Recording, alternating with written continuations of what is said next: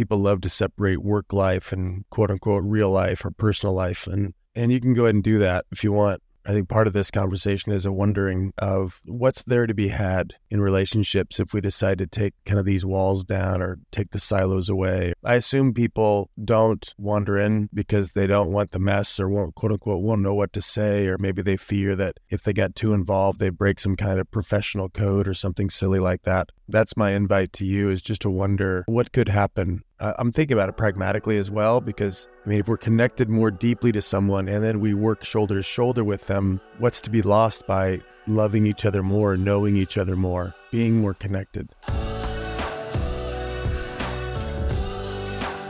Hello, everybody. This is Chad. This intro is just a little bit different than the usual because this conversation is quite different than the rest of ours. And I hope you can find some value in it. And I hope you enjoy listening to our conversation. It's not structured. My father passed away two days before the recording of this episode, three days before the recording of this episode. And instead of pretending like it wasn't happening or instead of just going on as business as usual, Dan Adrian and I thought this was a great opportunity for us to talk about team dynamics when somebody has a loss. And it ended up being a lot more about me and my relationship with my dad, the things that I'm grieving, the things that I'm mourning, the things that I'm thinking about at this time of his passing. And and I appreciated the space and the love that they showed to me in that conversation. And and then we get to towards the end of the conversation we get to talking about what does this mean for leadership? What does it mean for you as a leader of a team? How can you be with people on your team that are experiencing loss? And it's a beautiful example of the conversation that's available. And we're all going to experience this at one point or another in our leadership, in our teams, in our businesses. So I hope this is something that's meaningful to you as it was so meaningful to me, and to take this opportunity and use our platform to both process things that are going on for me, but also to talk about how this can look in leadership in general. I don't actually don't know if anybody talks about this at all and how we relate to the people that are on our teams when they experience loss. So, so grateful for all of you that listen, for all of you that reach out, grateful for Dan and Adrian for the space to have this conversation. So let's dive in. Hey, Dan and Adrian, so good to be with both of you. Mm-hmm. Good to be here. Good to be here, Chad. Yeah, life is happening, and um, this uh, this past weekend, Friday, January fifth, my father passed away after fighting cancer, lung cancer, for two and a half years. Um, he was a veteran smoker of I think 45 to 50 years of his life, and he he uh, finally stopped suffering last Friday. And um, so, you know, we were going back and forth about what do we want to talk about on the podcast this week, and um, I mean, graciously for from you two, you said, "Well, hey, what, why don't we talk about life and legacy and mourning and knowing and story uh, in the context of what's currently going on for me. So I appreciate that and um, so grateful to have this conversation. I know I'll get a lot out of it that I need in the moment as I'm working to do my own process of mourning and comfort my family and make celebration plans and all that kind of stuff. So, um, but I also asked that you two kind of lead me through it. Um, so, um, yeah. yeah. How do we how do we start this? Let's start first off. You know, um, I think part of this is to acknowledge how important this is as a team, because if you're going through it, we're going through it, and uh, you know, it's it impacts you, so it impacts everybody. I don't know how many leaders slow down to really connect with what's going on for one of their team members when there's a loss to check in etc and there are you know there are a number of things that occur for an individual like you know we've you know we just walked through a death. Um, we all walk through them in our lives. And i don't think we slow down to see that it has both uh, a cognitive a neurological and a sociological impact. Um, most people don't know that, and most people don't know that the brain, in many ways, has to be taught how to grieve and how to mourn, right? And uh, and there are specific meanings for those words. I mean, the culture de- describes meaning. The meaning they use for grieving is the personal emotional effect you have when you lose somebody, and mourning is the, in the cu- cultural definition, the expression of it, uh, of the grief. But um, I have a very different. I have a, a I, w- I consider it a more useful understanding, which because I've as eight years I was eight years a, a chaplain and walked through a lot of this, these types of situations, and I found that grieving really is the emotional suffering of what we've lost, and what we had, and what we lost, and that it will no longer be there, and all of the pain and suffering, or you know, resentment, all the different things that you know, sorrow, pity, whatever, the things that come up, and then mourning is the suffering we have when we realize the things that will never be because this person's gone. And um, what I mean by in, there's a number of research articles uh, around the brain and grieving and and mourning, and uh, it it talks about when it says the brain ah. needs to learn. What happens is, you know, you we come right up against losing someone. Now I have to. My brain has to come to terms with what will life be like from now on without this person? And then we even learn who they were for us up until that. And sometimes that prompts grieving and loss, the sense of loss and mourning. Um, you know, like, wow, I, I you know, we're to we'll talk about that. Like a number of things can come up in that process. And is there room? Do I give myself room and permission to kind of embrace the biological responses and the cognitive responses that are going to come about as I as these things open up. And it's a social and you know social. It's really interesting. Most people don't know that if you go to like if you go to a usually a, a Jewish funeral, they have grievers. They actually will pay people to come in and mourn, and that's because as they mourn, it it triggers other people to begin to connect with the emotional loss, which is vital because that if I'm unwilling to face the emotional aspect of it and the uh, I will not gain the cognitive lessons. My brain won't get the learning it needs and can very easily go into what they call PTSD. Right? I I'll push myself away and stay away from it. So, you know, for me, I thought this would be great for us to talk about because we love you. We live with you and we hear about you and your family and your legacy.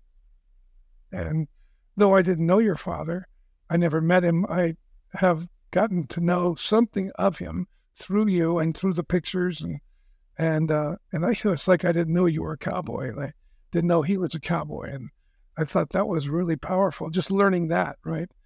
And uh, so, the, you know, for me, I get to know you better by walking with you through what you discover in this process. And we can bond as a team uh, by doing that together. And so, what a better, you know, we haven't pre talked about this and we didn't get to talk much over the weekend because you've been so busy. So, I look forward to whatever comes up in this call. And I think whatever comes up is just fine, right? Like we can explore as much as you'd like what some of the things that you're discovering. And I know you mentioned a couple things, and that'd be a great place to start. Like, what are the most prominent things that are happening for you? And, and what are you realizing? What are you learning? One, in this context, I'm thinking about how grateful I am that our, our year beginning team meeting is a day after the celebration because you know as soon as the celebration's over i get to jump in a car and adrian will be driving with me and get to come and spend two days with my family that is my team. And not a lot of people have that, which is huge loss for them, a huge gain for me. Um, and so this, m- my hope is this conversation can um, inspire some leaders and some teams to to be this for each other. You know, there's nothing, nowhere else I'd rather be really than at that point in time than with you guys and sharing in that that bond that we have and planning the kick-ass year that we're going to have and um you know so uh, i'm thinking about that and it's i think most of my i think most of my thoughts about the time most of the thoughts that i'm having i, I don't see them as regrets but i see them as missed opportunities if if that makes sense there's Sure. a difference there for me it's like What's that difference Um, for you? the difference for me is it, it's not in present in present it's a motivator to to do something different Right on. Yeah. Rather than a than something sh- th- than you know being uh guilt like guilty or shame or you know Sulking about it or what- something. Self pity. yeah, exactly, exactly. It's like um, we were talking about before we hit record. Is that you know my dad wasn't known by really anybody. Um, it's been it's been fascinating. We you know people in his life, his sisters and and my mom and my siblings. We all have stories about his life, but not a lot, no information really about how he felt about his life or how he felt about these things or how you know there's there's a good period of time during his his life with his first wife that nobody knows really much of anything including my mom including his sisters and um and I you know to me it's like well I didn't ask uh I didn't Is that true? care and uh, that um, you didn't ask? Yes, I mean it. it- I, I, I'm sure I did. I'm sure I, I asked about certain things in his life, and and those are the things that I probably got pretty, uh, you know, shallow stories about. I think. Um, I did. I always was very fascinated with his time in the Navy. I, I just thought what he would. I mean, he was a hydraulic mechanic on the USS Kitty Hawk. He worked on the hydraulics that were the air, the the jet lifts, right? So when the jets were down on the mechanical floor, which was the second floor of the aircraft, they'd have these giant. Um, they would have these giant elevators that would lift the jets up onto the main deck, and he worked on the hydraulics that that ran those elevators that moved the jets up and down. I was pretty fascinated with that. So I'd ask him questions about that. He also had his naval yearbooks around the house on his desk, and so I would flip through those, and then you know that would spark my uh, that would spark my interest. But that was also that was the only really the only pictures I saw of him previous to my mom and their marriage. And uh, now these pictures are like surfacing of him on this motorcycle and it looks like Southern California somewhere.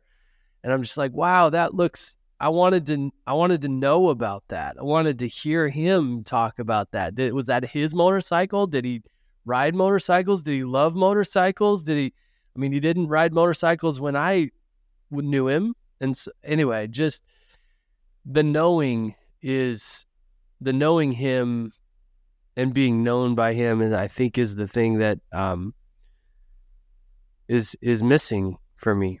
And that I think that's when you talk about mourning, Dan, I think that's what's coming up for me is like I, I won't I won't know him.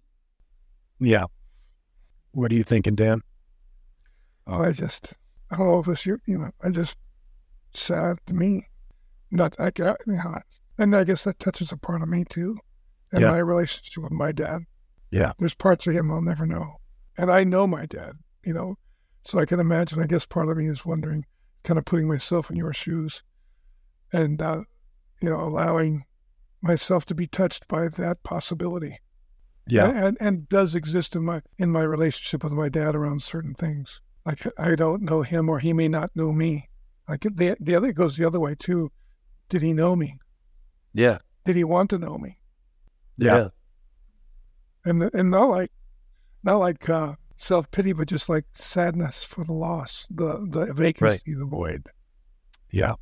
Yeah. That's what I was thinking as you were talking Chad is like, I want to go call my dad, you know, because I know if he were to go today,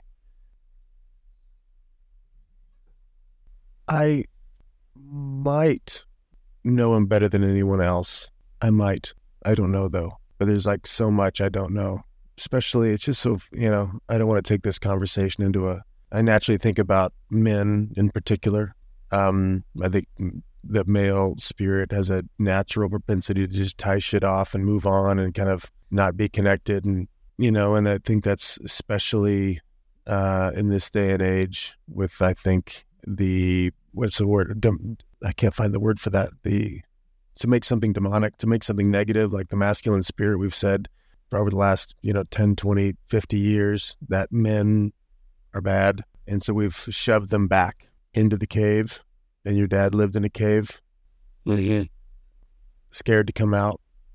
Um, maybe shame, maybe yeah, maybe didn't want to. I, I, mean, there's a lot of there's certainly immediate payoffs of not of, of just staying focused on others and taking care of them. Because part of what I heard from you, Chad, is your dad was well known for helping other people, kind of making himself available, and you know, in service, which is yeah. a way to avoid having to have somebody know know anything about me except for what I do for them.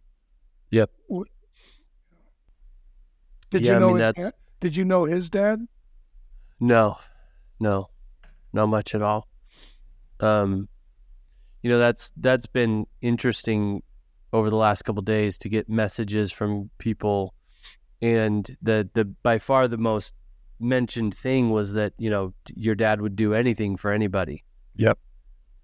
And and I know what they mean is they mean he would come and he would patch fix your drywall yep. or you know, fix your plumbing or my dad could do anything. My dad could do anything around the house. Um and um that's one of the beautiful things that I got from him is that I can do anything uh, mechanically or, or construction wise around the house. And um, it was just interesting that that's that is beautiful to hear that that's what you know how he touched people and um, there's also a, a, part of it that's well you know there, none of it was like he was so good at or he you know I could I felt emotionally supported by him or um I don't know. I don't know. Dan you talked about the you have to train the mind to grieve and mourn. Yeah. And how does one train their mind to well, grieve the way we're or doing mourn? it just this way is, you know, being able to talk about what you had that you cherished with him that will no longer be, and then like recognizing you didn't know and recognizing that his sister really didn't know a big swath of his life and your mother as well. Like you start talking about those things, the more you, we talk and and as you talk with family, those things will arise, and people are going to have different emotional responses to those. And that's part of training the brain to look into it because as we look into it, we learn, like Adrian said, I, I want to go talk to my dad. And I have the same compelling experience in listening to you as I, there's certain things we can talk about that I haven't talked about. So that's part of the learning, right? And, yeah. and, um, and it, and it then, can go deeper in you, that recognition, that empathy, so you can pass on to your son a new legacy yeah. where he does know you. You know, Milo gets to know you and you and you already know Milo well, right? Like that bond is there. That you're breaking, you're reinventing, if you will, that legacy. You know, and I know your dad and Milo were connected, right? So you know, so there's a there's a there's something beautiful emerging from it. The more we talk about it, the more we learn, and our brain will cognitively learn things like we did here, but neurologically too, because you're seeking your your brain's going to seek some equilibrium about how do I go forward with my own existence in light of my father's death?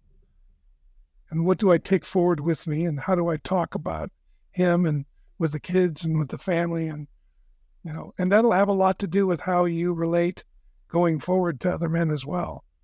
Yeah. so there's all kinds of things in here that I think are very subtle, but they're real.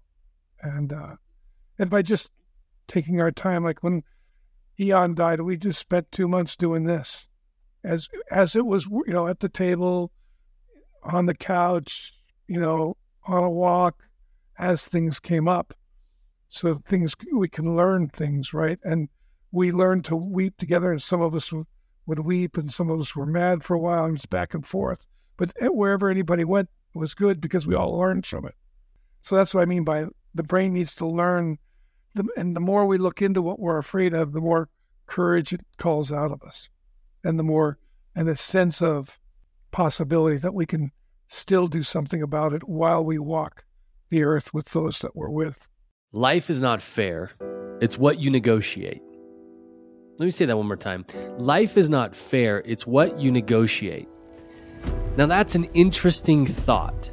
If that's true, it means that everything you have in life right now the possessions, the relationships, the fitness, the mindset are all a product of your negotiations with others and yourself. And if that's true, wouldn't you want to be very clear on how you negotiate? What's effective and what's ineffective? What your strengths are and what your blind spots are? It is, after all, producing all the results in your life.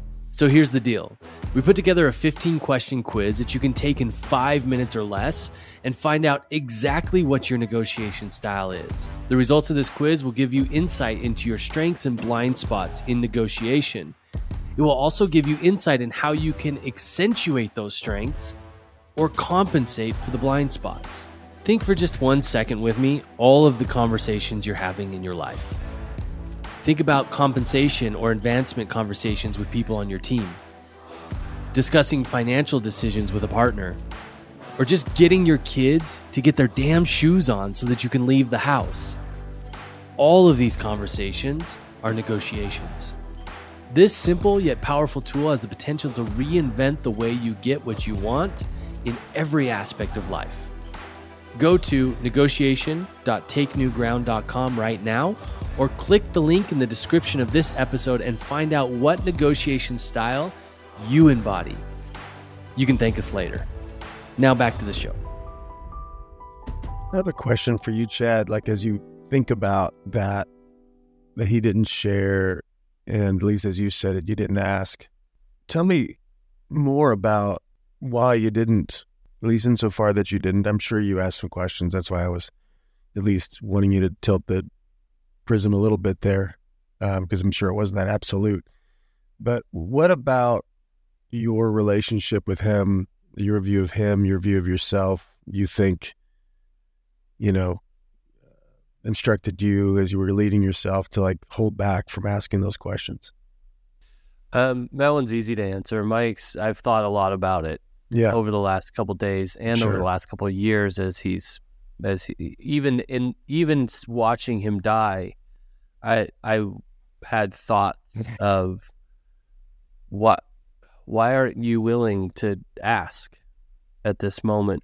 And um, you know, the surface story is he's clearly uncomfortable sharing, so I don't I don't want to be in an uncomfortable conversation. Whatever. You didn't want to like make him uncomfortable. Um, I don't think it was that generous. I think it was I did. I didn't want to feel the discomfort of him being uncomfortable. Mm. Um, for fear that and, he would shut down even more, or that he would. Okay. Yeah. Um, sh- shut down more, or it's an it's an it's uh it's a dynamic that I've participated in our whole life, which is like um questions are annoying to him.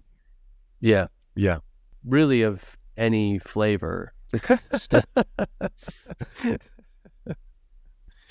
and you know, part of this, yeah, part of this process for me has been really beautiful because a lot of empathy has come up for me for him. Yeah. And I watch myself in my relationship with my own kids uh, have a tendency towards annoyance in some like at, at, times definitely not like we're very I, I talk to my kids a lot Yeah, Um, you're a killer dad. I love watching you parent your kids. I'm always instructed during that time. Thank you. I feel I feel like it's mutual.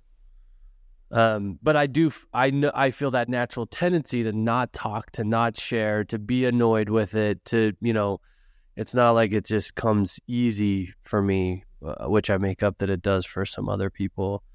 Um, but that's why I mean, questions were always met with a little bit of a uh, a, a eye roll and a and a shrug, and then you know and that's I think that's why I didn't ask. Got it. So you could because you, if he had those responses, you would feel judgment either from him or about yourself. Yep. Got it. You said that's the superficial answer, or you said that was the easy answer. Were there other Yeah. answers? Yeah, I don't know. At some level, there's probably bitterness, and I didn't care to know. Yeah, I get that. I'll also say, like, I feel inclined right now for some reason, which I'm sure people listening, it goes without saying. Like, my dad was awesome in so many ways. He always provided for us. He worked his ass off. He taught me to be honest, um, to work hard, you know, all of that, all of that stuff.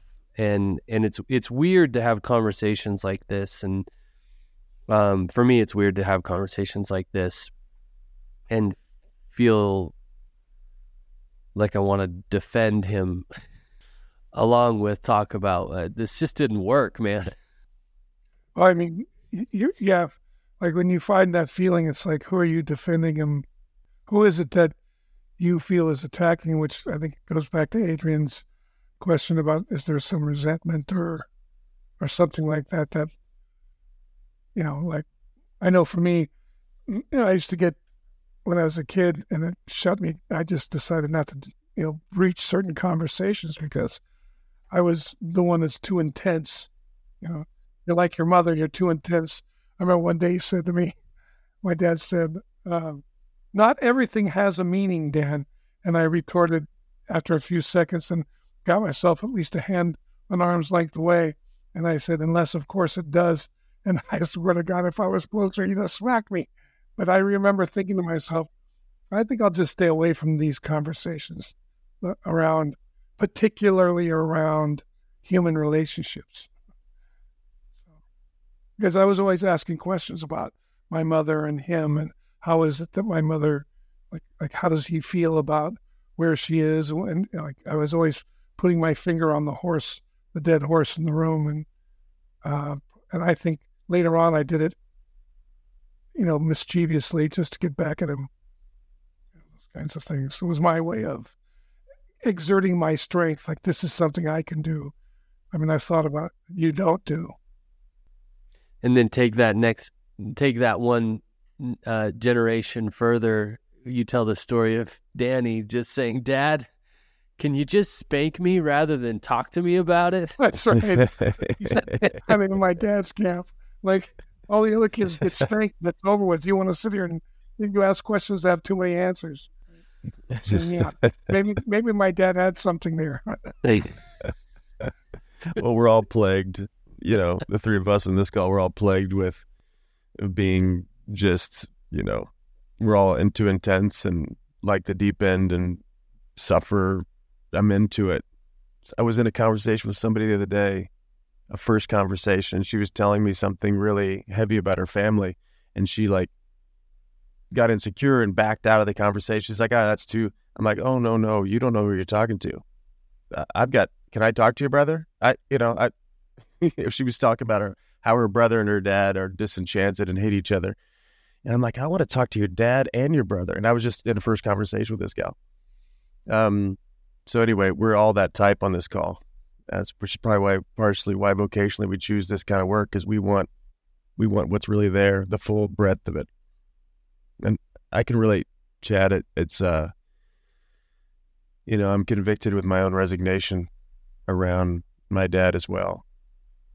Which there's some of it that's that's similar to yours. Like if I if I press in and he doesn't meet me there, will I be disappointed again? And some of the disappointment is on myself. Some of it's like a judgment of him. Um, and so maybe it's just better just to like act like we've got a great relationship. And my dad is like one of the nicest people on the planet, a good man, a good, good, good man uh, for you know so many, so many reasons. Um, and yet, you know, there's longing that'll probably be there until I die around what didn't happen know, between my dad and myself.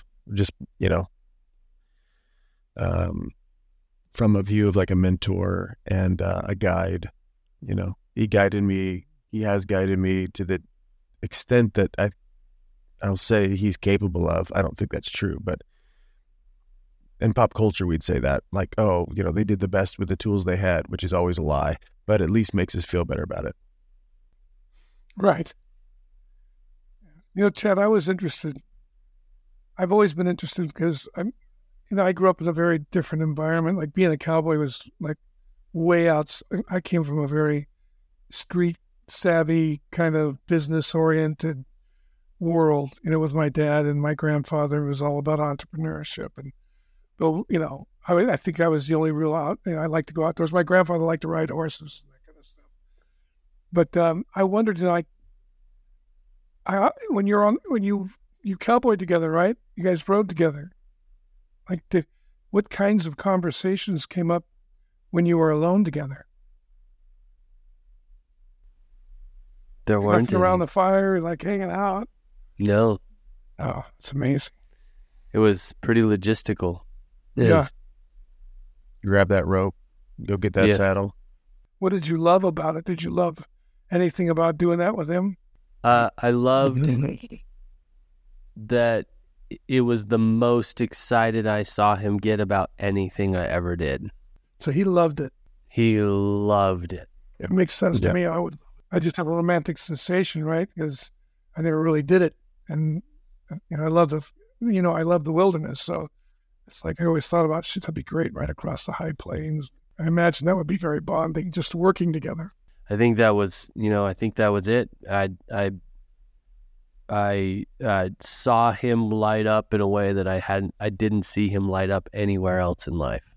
Well, I, you said that when your horse died, that was really affected you, like it was a traumatic experience, and I wondered how that was connected in to that, because you, to me, that you, I thought you said that was like that's it for me on cowboy, and I'm not going to get that attached again.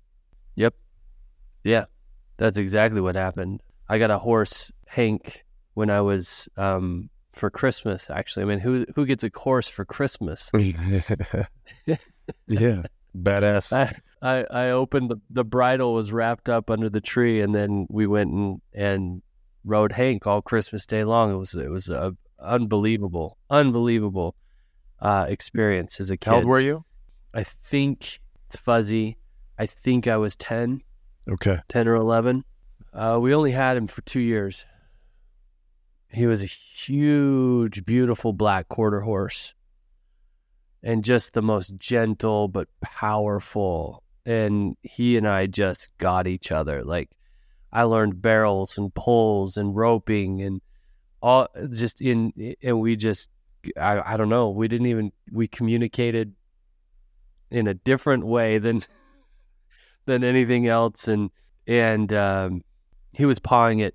He was in his he, we had a metal barn with some corrugated metal that came down to the floor and and there was weeds outside of the barn. And he was pawing at the weeds trying to get the weeds to come underneath the the wall of the barn so that he could eat them. And his hoof got cut caught on the corrugated metal and it just cut down to the bone up underneath the hoof. And uh, the vet said there was just no way it would ever heal.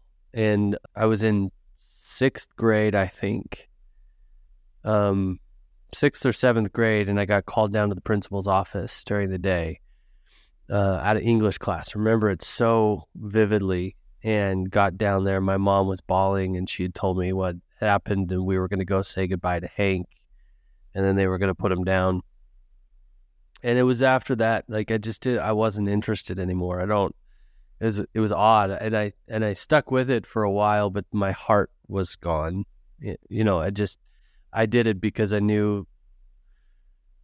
I mean, honestly, I knew if I didn't do that, I didn't have anything else with him. Yeah, oh, he, did he buy you the horse? Yeah. So I Yeah. mean, bought you a gift that you know basically brought you a gift that brought great joy and connection to him and what you love doing and the horse itself. There was a deep relationship with the horse. The horse couldn't talk, just like your dad didn't talk much, but there was a working relationship. And I just there's a lot of connection in there. I just know when you talked about that story, I'll never forget. You lit up to me. I was like, wow, wow, I, this is important. And I was like, wow, he didn't, he stopped after that, man. And What happened was your relationship with your dad after that? Like, was what'd you do to connect? Did you, since you weren't cowboying? Well, I mean, it it was really divergent at that point. Um, that was about the same time I found skateboarding and punk rock music, There you go. and uh, my dad could not understand that at all. Um, y- you know, and it just we just it just was very, uh, you know, my I, I, I probably skateboarded every single day of my life for four years, four, four or five years, and I I don't know once that he came to watch me skate. Yeah.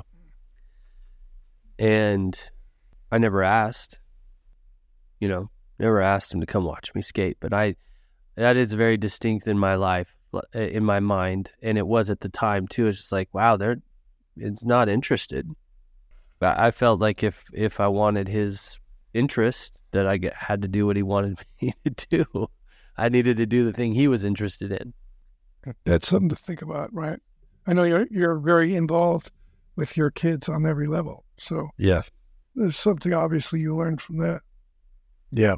yeah i can i can see those tendencies in me you know it's something that i'm actively not going to participate in it's like i could see my lack of interest in uh show tunes Oh, let me tell you, I have a physicist for a son. So imagine what to get to know him has been a journey because physics is not my bag.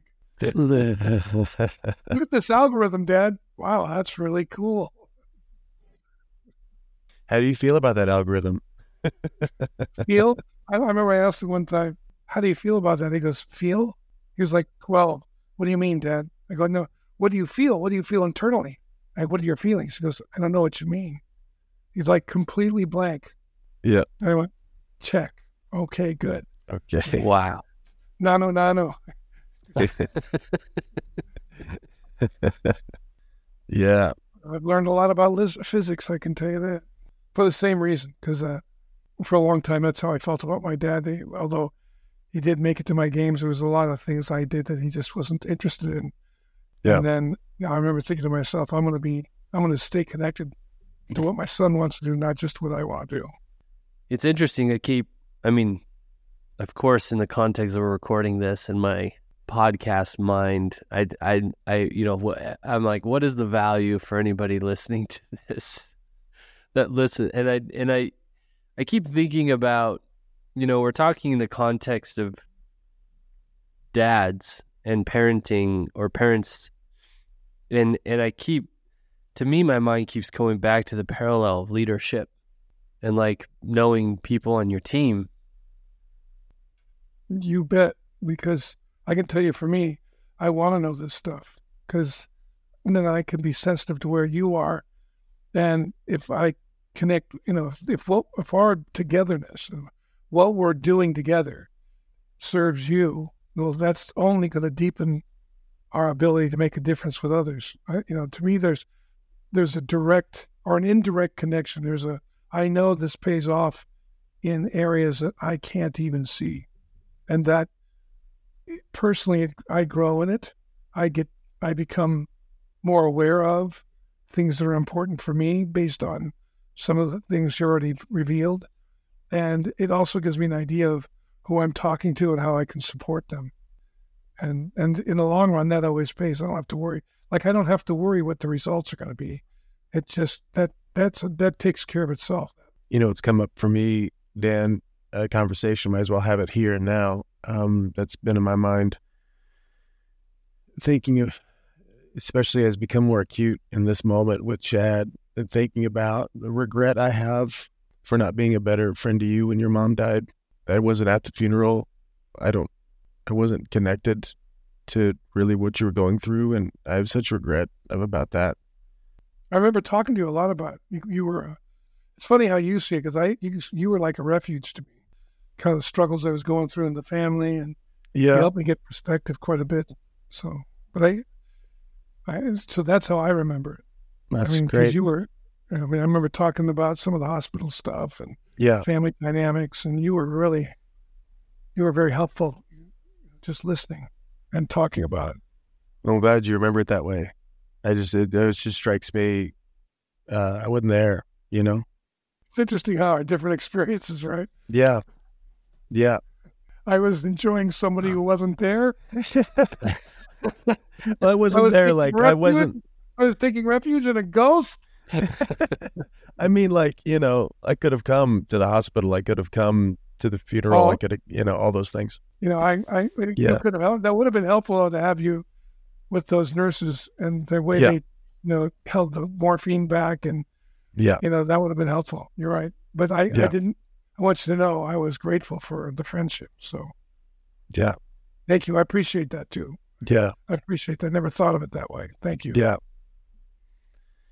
Maybe to the point you guys were making is, you know, if you're a leader thinking about this, you know, are there certain I guess in the most general way, people love to separate work life and quote unquote real life or personal life, and and you can go ahead and do that if you want. Um, but if you if you if you would just wonder, I think part of this conversation is a wondering of like what's what's there to be had in relationships if we decide to take kind of these walls down or take the silos away or uh, take all life. these integration. You know, it's. Uh, I assume people don't wander in because they don't want the mess or won't quote unquote won't know what to say, or maybe they fear that if they get too involved, they break some kind of professional code or something silly like that.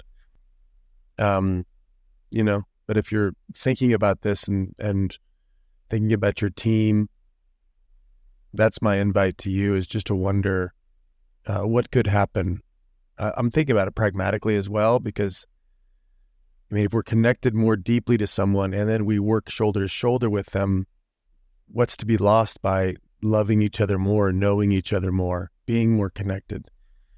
I'm not sure there's much to be lost. Um, so that if therefore, like, what is there to be gained if we decide to go a little deeper, ask the extra question, take the extra 10 minutes to Yeah. see what's happening, where someone really is. Yeah. I just invite people to take the take the leap, ask the question, have the coffee, pay a visit. I'm so grateful to to publish this so that people can see your guys' example, see what's possible, how you standing for me and what our relationship is. Um, to know that I mean I think so many people don't have have never had an example like this in their life. And and to know that this is eh, you know your mind gets opened when you see other like oh my gosh you can actually like be with people that you work with like this. Like so my my mind is like to me it's important because it's otherwise we're just tools. And I've already had that relationship multiple times. And uh, I much prefer this because I you know I've succeeded and I've failed and success, success and failure are both better connected than you know disconnected and isolated Right. right. like new possibility. I so because you can actually be, you can still be tough as nails and care about people. how you, we can make the hard decisions. In fact, I found it easier to make a hard decision when we're connected. Hey, what's there and, and deal with what the what, what the issue is, the problem, and don't worry about you know it can be connected to the person. I agree. Well, thank you guys. All right, brother. Love both of you. Yeah. Love you too, man. And this with you. Amen. All right. I guess that's it. That's it. All right. Thanks for listening, folks. Bye bye, everybody. Well, my friends, thank you so much for joining us for another episode of the Naked Leadership Podcast. As a heads up, every Friday we post a Cliff Notes version of that week's conversation with all the highlights in under five minutes. Check that out for a quick and powerful reminder of the principles discussed. I hope this conversation has been valuable to you. If it has, the greatest compliment you could pay us is sharing it with somebody who could use it. Thanks so much for listening, and until next week, bye bye, everybody.